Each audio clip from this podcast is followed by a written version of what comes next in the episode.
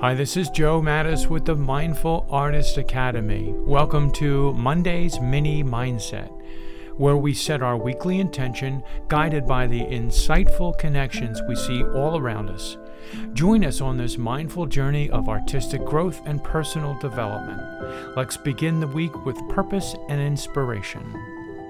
Today's topic A Ground of Acceptance. We are fault finding beings.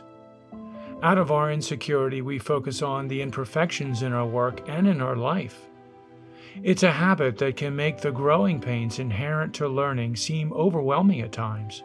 If the competency of our work equates to my value as a person, then willingness to trudge the road to progress is often avoided as if it were some kind of trauma. We fight, we flee, or we just lose heart.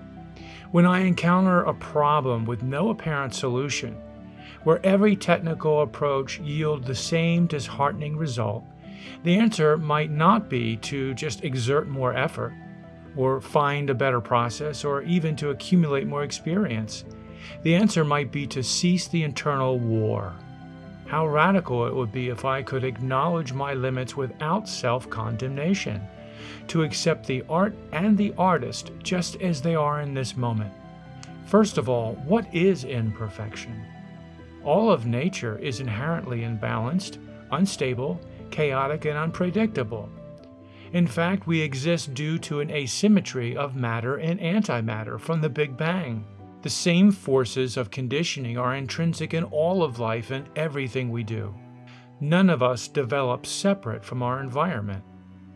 Our imperfect bodies, emotions, personalities, habits, and even the culture we live in are all subject to generational struggles. These are impersonal influences that shape our thinking and actions more than we might want to acknowledge. Growing and transforming as artists will always come with some pain, but it's the self blame as being somehow inadequate that inhibits improvement for many of us. It's not because we're lazy or lack ability. It's often not because we need better technique or more education. For me, it's the underlying idea that I'm not okay if this fails. The feeling of angst is often under the surface and not even articulated. It can feel like a slight feeling of dread or even panic. Going from I'm struggling to I stink can put us into a kind of trance of low self opinion and can block us off from the sunlight of intuitive growth and expression that draws us to art in the first place. As much as learning any technical aspect needed for our work, we need to learn to nurture ourselves like a parent might when a child is learning something new. I want to adopt a kind of radical acceptance, or maybe even stop segregating my artwork into categories of failure and success. Yes, even success. Every drawing or painting are equal components for the journey I'm here to have. Most of us have too much practice at denigrating our efforts, so practicing unconditional acceptance may take a little getting used to.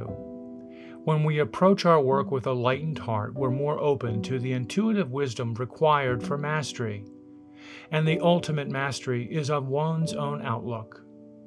Of all the topics related to mindset on this podcast and how it affects our work, this may be the most important.